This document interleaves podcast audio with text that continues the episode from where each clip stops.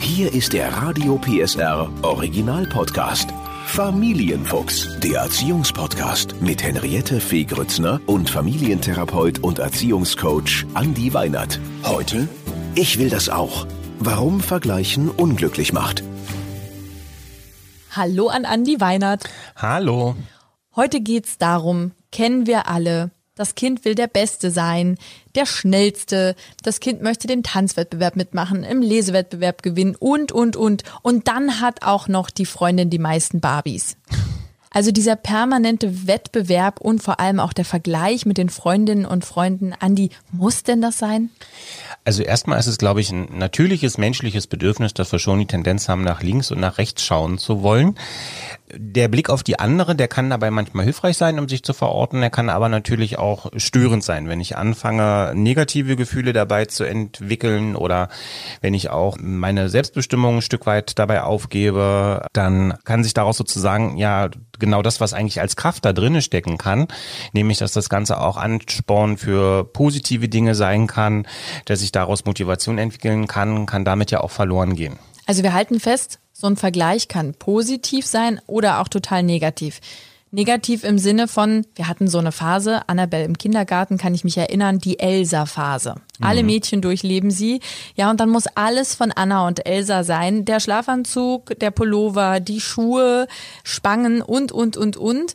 Und wenn man das dann nicht macht, ja, aber die hat viel mehr. Ne? Mhm. Die hat am meisten. Und man fühlt sich als Mutter dann direkt schlecht, ja, wenn man nicht sagt, ich investiere jetzt einfach mein gut verdientes Geld in Anna und Elsa. Und dieser Vergleich, ja, die anderen haben immer mehr, das stresst mich als Mutter ja auch total. Also ich glaube, da sind zwei Punkte, die man durchaus mit den Kindern auch gemeinsam besprechen kann. Nämlich einmal das, dass auf diese typische Geschichte, der und der hat das und das mehr, mhm. die kann man ja auch mit der Aufgabe beantworten, dass man sagt, wovon hast du denn gerade mehr als diese Person? Lass uns ah, doch das gut. gemeinsam mal überlegen. Ne? Also weil es gibt mit Sicherheit irgendwas, und wenn es nur der Zucker im Haushalt ist, von dem man dann mehr hat, dass man auch einfach sagen kann, wir haben mehr Zucker oder wir haben mehr Pflanzen oder ne? Also ich stelle mir gerade Annabels Gesicht vor, wenn ich einen Schrank aufmache und da so fünf Kilo Zucker habe und sage, wir haben mehr Zucker als alle anderen anderen. Naja, aber das Gesicht, was du quasi gerade in ihr siehst, das ist genau das, was der Moment, den man dann auch zum, zum Anlass nehmen kann und kann sagen, was heißt denn das jetzt? Also okay, wir haben jetzt mehr Zucker, äh, aber dahinter steckt ja was anderes, nämlich das, dass du vielleicht den Wunsch hast, dass du das auch haben möchtest. Ne? Ist das wirklich dein Wunsch oder ist das jetzt eher so, dass du sagst, du willst da mitziehen, mithalten können? Wenn es ein wirklicher Wunsch ist, dann kann man wieder sagen, das Tolle an Wünschen ist, sie müssen sich nicht immer erfüllen. Das ist ein Kriterium, das Wünsche ausmacht. Ja. Dass man ein Stück weit das aushalten muss, dass man vielleicht erst zu einem späteren Zeitpunkt das Ganze erfüllt bekommt und dass man auch nochmal die Möglichkeit hat, darüber ernsthaft nachzudenken, was bin ich denn bereit, in diesen Wunsch zu investieren. Hier kann man jetzt wieder sämtlichste andere Strategien, die man vielleicht sonst so in der Erziehung auch noch so benutzt, kann man wieder gut als äh, Synergien mit benutzen. Dass ich sagen kann, eine Möglichkeit ist es, dass wir dann beispielsweise, wenn du dir regelmäßig die Zähne putzt oder regelmäßig mich im Haushalt unterstützt, dass man sagen kann, dann wird der Wunsch wahrscheinlicher, weil du einfach so kleine Smileys, Sonnen oder sonst was dergleichen sammelst. Mhm. Oder dass man eben einfach auch sagen kann, wir machen das jetzt einfach mal so, dass wir mal einfach nochmal vielleicht zwei, drei Wochen warten und dann gucken wir mal und dann fragst du dich mal selber, ist der Wunsch Wunsch noch genauso stark wie heute. Aber wo kommt das her? Bleiben wir mal bei den Kindern, jetzt mal nicht bei den Erwachsenen. So, wo, bei Kindern, wo kommt das her? Ist das eine Art Neid oder ist das das Gefühl, was zu verpassen? Wo ist, wo ist dieser Faktor, dass man sagt, ich will das auch haben oder ich will davon mehr haben als die anderen? Na, ich glaube, dieses Streben nach dem Meer, das ist ja schon etwas, das die Menschen insgesamt ausmacht. Ne? Also es ist ein großer Motor in, der, in unserer Evolution, dass wir eben auch immer versuchen, auf den verschiedensten Ebenen auch wirtschaftlich immer weiterzukommen. Das heißt also, ich glaube, da kann man gar nicht so richtig gegenarbeiten. Du hast jetzt den Begriff des Neids genommen. Neid ist ja für viele Menschen letztlich auch so ein bisschen aus dem Christlichen heraus, dass es ja zu den Todsünden gezählt wird, einfach auch ein Begriff, der sehr negativ assoziiert ist, in dem aber ja auch ein gewisses Potenzial steckt. Und ja. das ist, glaube ich, immer so der Punkt, da will ich hin, wenn es um das Thema Vergleichen geht. In Vergleichen steckt immer beides drinne. Wenn ich mich vergleiche, um mich destruktiv zu fühlen, also zerstörerische Gedanken zu entwickeln, dann ist sicherlich dieses Vergleichen nicht gut. Ja. Wenn ich das meinem Kind auch so wiedergebe, dass ich sage, du sollst dich nicht vergleichen, dann verschreibe ich ihm etwas, das menschgegeben ist. Das heißt Ja. also, das kann ich dem Kind eigentlich auch gar nicht verbieten. Also fängt es an, das heimlich zu tun. Und die Strategie wird dann wohl eher sein, dass mein Kind zwar im Kopf sich noch vergleicht und über bestimmte Dinge ärgert, aber nicht mehr so wirklich mit mir darüber sprechen möchte. Das heißt, ich könnte mein Kind zum Beispiel bestärken, darin zu sagen, was du gerade schon angedeutet hast, was haben wir mehr? Also, was macht mich aus, unsere Familie, oder was macht dich im Speziellen aus, liebe Annabelle? Genau. Was macht dich besonders? Genau. Und letztlich auch den Mut dazu zu haben, zu sagen, wir Menschen, wir müssen auch gar nicht gleich sein. Ne? Also man hat ja auch da wieder die Möglichkeit zu sagen, um dem Kind ein Stück weit auch ab einem bestimmten Alter zu erklären, was ist denn mir wirklich wichtig? Ja. Ja. Will ich jetzt total digital bei mir zu Hause sein und brauche immer ähm, ein bestimmtes elektronisches Produkt einer bestimmten Konzernmarke? Wenn ich sage, das ist mir nicht wichtig, das kann ich dem Kind erklären und ich kann dem Kind sagen, das ist bei mir so.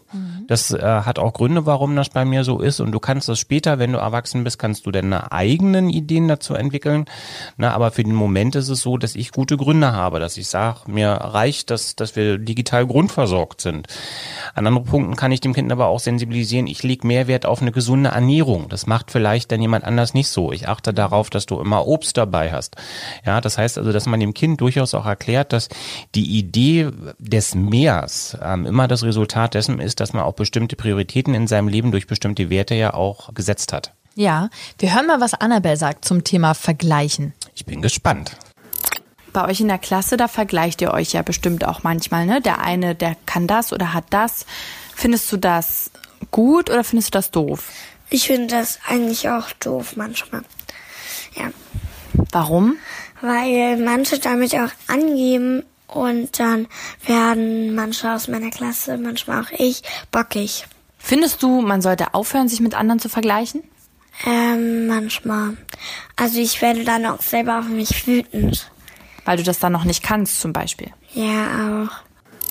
Das passt ja ganz gut, ne? Also das letztlich in so einer Situation des Vergleichens die Kinder sich manchmal auch unabsichtlich selber unter Druck setzen und dann brauchst du wieder von uns vielleicht auch eine Rückmeldung, dass man sagt, das ist auch gar nicht schlimm. Ja, also Ja. jeder von uns oder so gerade unsere Kinder, auch das passiert ja manchmal auch, dass man dann so die Tendenz hat zu sagen, Mensch, meiner kann schon lesen, kann deiner schon Klavier spielen, dass man an solchen Situationen auch immer ein Stück weit daran denkt, dass jedes Kind unterschiedliche Fähigkeiten und Talente hat und dass man ein Kind auch vor allen Dingen darin bestärkt zu sagen, du musst nicht der Beste in Mathe und Deutsch und all diesen ganzen Dingen zeitgleich sein, sondern die Schule soll auch ein Stück weit dazu einladen zu sagen, was kannst du wirklich richtig gut?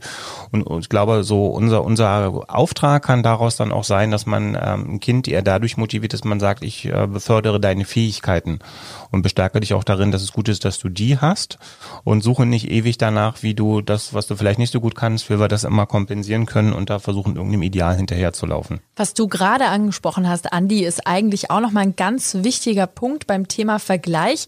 Nicht nur die Kinder untereinander vergleichen sich, natürlich vergleichen auch die Eltern ihre Kinder. Ich kann mich erinnern, das ging schon in der Krabbelgruppe los. Ja, oh, mein Kind kann schon sitzen, meins kann jetzt schon laufen, meins kann schon sprechen. Ja, und dann gab es manchmal Eltern, da konnte das Kind irgendwie noch gar nichts und die haben dann auch gedacht, wahrscheinlich muss ich jetzt zum Arzt gehen, das ist kaputt. Ja. Ist so.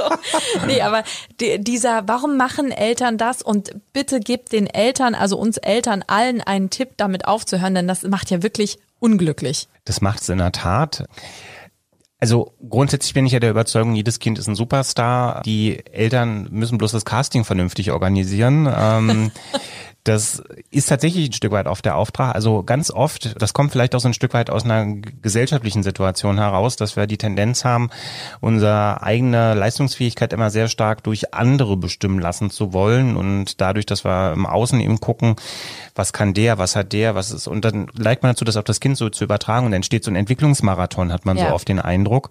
Und das ist nicht so gut, weil Entwicklung, das ist vielleicht auch eine wichtige Information, menschliche Entwicklung verläuft nicht linear, das heißt also ist nicht wie bei einem Spiel, wo man sagt, erstes Level, zweites Level, drittes Level und alles ist super, sondern das verläuft eigentlich wellenförmig, asymmetrisch auch oft. Das heißt also Entwicklungsrückschritte zählen auch dazu, dass Also es manche gibt so Phasen, ne? Genau. Ja. Dass ein Kind Dinge, die es mal gelernt hat, dass die auch eine Zeit lang wieder verlernt werden. Ne? Das sind Dinge, ich nehme da häufig das Bild vom Weitsprung, dass ich also auch sage, so ein Kind muss auch manchmal erst drei Schritte zurückgehen auch in der Entwicklung, um den Anlauf nehmen zu können und den nächsten Entwicklungssprung zu schaffen. Ein schönes Bild. Und also so ein klassisches Beispiel, wo ich selber auch erlebt habe mit Thaddeus, war, als Thaddeus zwei Jahre alt war. Ich also glaube, wir sind als Eltern sehr kommunikativ. Er war da aber nicht so ganz bei uns und sprach mit zwei Jahren noch relativ wenig. Und irgendwann waren wir mit zweieinhalb dann tatsächlich bei der Kinderärztin und die Kinderärztin hatte also ordentlich den, die, die Sorge, dass wir gucken müssen, ob der also wirklich genug spricht. Und natürlich liefen in meinem Kopf dann schon so die ersten Fantasien ab. Jetzt hast du hier wahrscheinlich noch einen Autist zu Hause bald. Ich glaube, der ist gar nicht zu Wort gekommen, wenn ihr beide so kommunikativ seid. Das kann natürlich auch sein. Was dann aber passiert ist, ist, dass der mit zweieinhalb Jahren ist der tatsächlich auf einmal von diesen Einwortsätzen, also von dieser normalen Sprachentwicklungstabelle, mhm. die ja durchaus in meinem Kopf auch ist, dass man dann sagt, jetzt müssen wir hier anfangen mit zwei Wortsätzen und dann müssen das so und so viele Worte sein, ist der tatsächlich also von diesen geringen Wortschatz ist er dann wirklich ganz, ganz weit nach vorne gesprungen und hat sofort mehr Wortsätze gesprochen und war sofort. Hat seinen Laptop ausgepackt. nee, den Laptop hat er nicht ausgepackt, aber der ist halt von ganz hinten nach ganz vorne gesprungen ja. und ist heute sicherlich eine der kommunikativsten, die es in der Schule gibt, so in seiner Klasse. Die Rückmeldung bekommen wir häufiger. Warum ich das Beispiel erzählt habe, ist, manchmal kann ich auch aus eigener Elternschaft gut nachvollziehen, dass es manchmal schwer ist, auch Ruhe zu bewahren und schwer ist dann auch daran zu denken, zu sagen, ich muss mich selber so ein bisschen konzentrieren und äh, muss auch auf mein Kind vertrauen, weil der, der Druck, der dann unter Umständen auch entsteht durch bestimmte Anforderungen, die bei medizinischen Untersuchungen kommen und so weiter. Aber nochmal, menschliche Entwicklung wird oft damit etwas einfacher, alle miteinander verstehen können, so in bestimmte Standards eingeteilt. Die sind aber nicht die Regel und nicht jeder, der sich an diese Regeln nicht hält, muss sich deswegen nachteilig entwickeln. Aber trotzdem noch mal ganz kurz dieser Druck, von dem du gerade gesprochen hast, ja, den die Eltern dann vielleicht wirklich auch unabsichtlich auf die Kinder ausüben, wenn sie vergleichen ihr Kind mit anderen Kindern. Was macht's mit dem Kind? Na, mit dem Kind macht das natürlich das Gefühl, dass es irgendwo diesen Ansprüchen auch entsprechen muss. Ne? Ich gebe ja sozusagen dem Kind damit auch das Signal, das ist in beiden Seiten ist das nicht gut, weil das Kind, das gerade den Entwicklungsvorsprung hat, das kriegt damit ja auch Druck gemacht, nämlich dass du musst diese Position, diese Spitzenreiterposition auch einhalten. Ja. Und ähm, das ist also nicht nur für das Kind gut, was es gerade nicht kann, sondern auch für das, was man da vermeintlich gerade nach vorne ins Rennen steckt. Die Kinder setzt es unter Druck, die kriegen unglaublichen Leistungsdruck und wenn dieser Leistungsdruck natürlich in der Kindheit so überall schon sich zeigt, sage ich, nehme unserem Kind eine ganz wertvolle und kostbare Möglichkeit, nämlich leicht durch die Kindheit Kindheit zu gehen. Aber sag mal ruhig, äh, was kann das später für Auswirkungen haben? Ich glaube, das muss man sich nochmal ganz klar machen als Eltern. Eine Auswirkung kann natürlich später sein, dass meine Leistungsbereitschaft auch im Erwachsenenalter so hoch ist, dass ich mich nur verausgabe. Ich mache mich unter Umständen anfälliger dafür, mich nicht richtig einschätzen zu können, weil wenn ich so das Gefühl habe, ich muss können, kann ich auch mit Kritik nicht richtig umgehen. Ja. Ich werde sicherlich auch Schwierigkeiten haben, im Team gut zu spielen, dass ich dann sage, Mensch, der kann das doch viel besser, jetzt frage ich mal den. Und was man auch nicht vergessen darf, darf, ist, dass dieser hohe Leistungsdruck, der dann sozusagen in mir selber drinne ist, den verteile ich auch wieder an meine Umgebung. Und das ist immer sozusagen so die Krux. Da kann ich die Eltern auch immer nur zu einladen, gucken Sie, wie sie selber erzogen sind, weil ganz oft ist es so, dass der eigene Leistungsdruck, den wir als Kinder erlebt haben, den geben wir dann ganz oft aus nicht böser Absicht, weil wir es anders nicht können, geben wir dann wieder an die Kinder weiter. Und das zu durchbrechen und zu sagen, die Kindheit ist ein relativ kurzer Zeitpunkt nur und es ist so die einzige Möglichkeit, wo ein Kind auch mal, egal wie die gesellschaftlichen Umstände sind und die Anforderungen sind, zumindest punktuell sich leicht fühlen darf und sich mit vielen Sorgen, die uns als Erwachsene dann beschäftigen, vielleicht auch nicht unbedingt beschäftigen muss. Das kann ich selber aktiv als Eltern mitgestalten, dass da ein Raum möglichst lange bleibt, ohne dass dieser Marathon beginnen muss. Trotzdem in der Schule, da ist es ja nun wirklich gang und gäbe, man vergleicht sich, der eine hat eine Eins, der andere hat eine Vier, da liegt es sozusagen auf der Hand. Ähm, wenn dann die Kinder sich untereinander vergleichen und sagen, oh, ich hatte wieder keine Eins, nur eine Vier. Und man als Eltern entspannt ist, aber man merkt, das Kind vergleicht sich und ist unglücklich, was kann ich dem Kind sagen und mit auf den Weg geben? Ich glaube, da ist es nochmal ganz wichtig, den Wert von Noten auch zu erklären. Ne? Also, dass es eine Rückmeldung ist, immer für den Moment und auch immer für die Tagessituation, die da war. Wenn ich das selber nicht überwertig behandle und so sage, oh, oh, oh, jetzt passiert was ganz Schlimmes, weil du hast jetzt in der dritten Klasse das erste Mal eine Vier mit nach Hause gebracht, dann gibt es dem Kind die Möglichkeit auch zu verstehen, Zensuren sind ja letztlich dazu da, dass ich eine Rückmeldung bekomme, wie war das für diesen Moment. Und das kann morgen anders sein, es kann mir, gibt mir ein realistisches Abbild, wie entwickle ich mich. Und eine 4 bietet immer die Chance, auch die bessere Chance, dass man beim nächsten Mal besser wird. Ah, schön, ja. Ja, und das kann man dem Kind auch vermitteln, dass man sagen kann, eine gute Zensur, die zu halten, das ist auch sehr anspruchsvoll.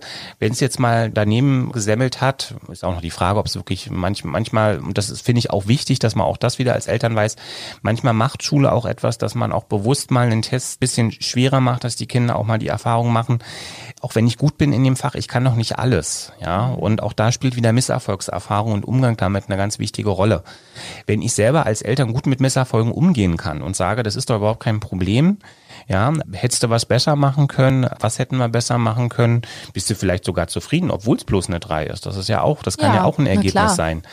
Dann kann ich mein Kind durchaus dazu bringen, dass der eigentliche Sinn hinter den Noten, nämlich dass ich verstehe, das gibt mir eine Rückmeldung, wie ich aktuell für den Moment gerade etwas kann, dass ich dem Kind damit auch eine gewisse Leichtigkeit wiedergeben kann. Ne? Und gerade Schule bietet oft auch so einen, so, einen, so, einen, so einen Anspruch, dass man dann vielleicht auch die Situation verfällt, dass man sagt, wenn das Kind nicht wirklich überall beste Zensuren hat, dann kann das im Leben nichts werden. Da kann ich einfach nur den Eltern wieder sagen, das deutsche Bildungssystem bildet, bietet so viele verschiedene Wege, wie man, egal an welchem Punkt man in seinem Leben ist, Abitur machen kann, studieren kann, wann immer man es möchte. Das heißt also, oft ist so dieses Szenario, die, das entsteht, dass man sagt, wenn das Kind jetzt nicht das Abitur macht, dann ist das fürs ganze Leben vorgezeichnet. Das ist ist im deutschen Bildungssystem Gott sei Dank nicht so. Also nicht jeder muss äh, Abitur machen und studieren, um Gottes Willen. Jeder hat seine Fähigkeiten, seine Talente. Geben Sie Ihrem Kind und sich selbst die Möglichkeit, die zu entfalten. Wunderbar. Besser kann ich es nicht sagen. Der Podcast rund um Familie, Eltern, Kinder und Erziehung mit Familientherapeut und Erziehungscoach Andi Weinert. Alle Folgen hören Sie in der Mehr PSR App und überall, wo es Podcasts gibt. Familienfuchs. Ein Radio PSR Original Podcast. Moderation Henriette Fee Grützner. Eine Produktion von Regiocast, deutsches Radiounternehmen.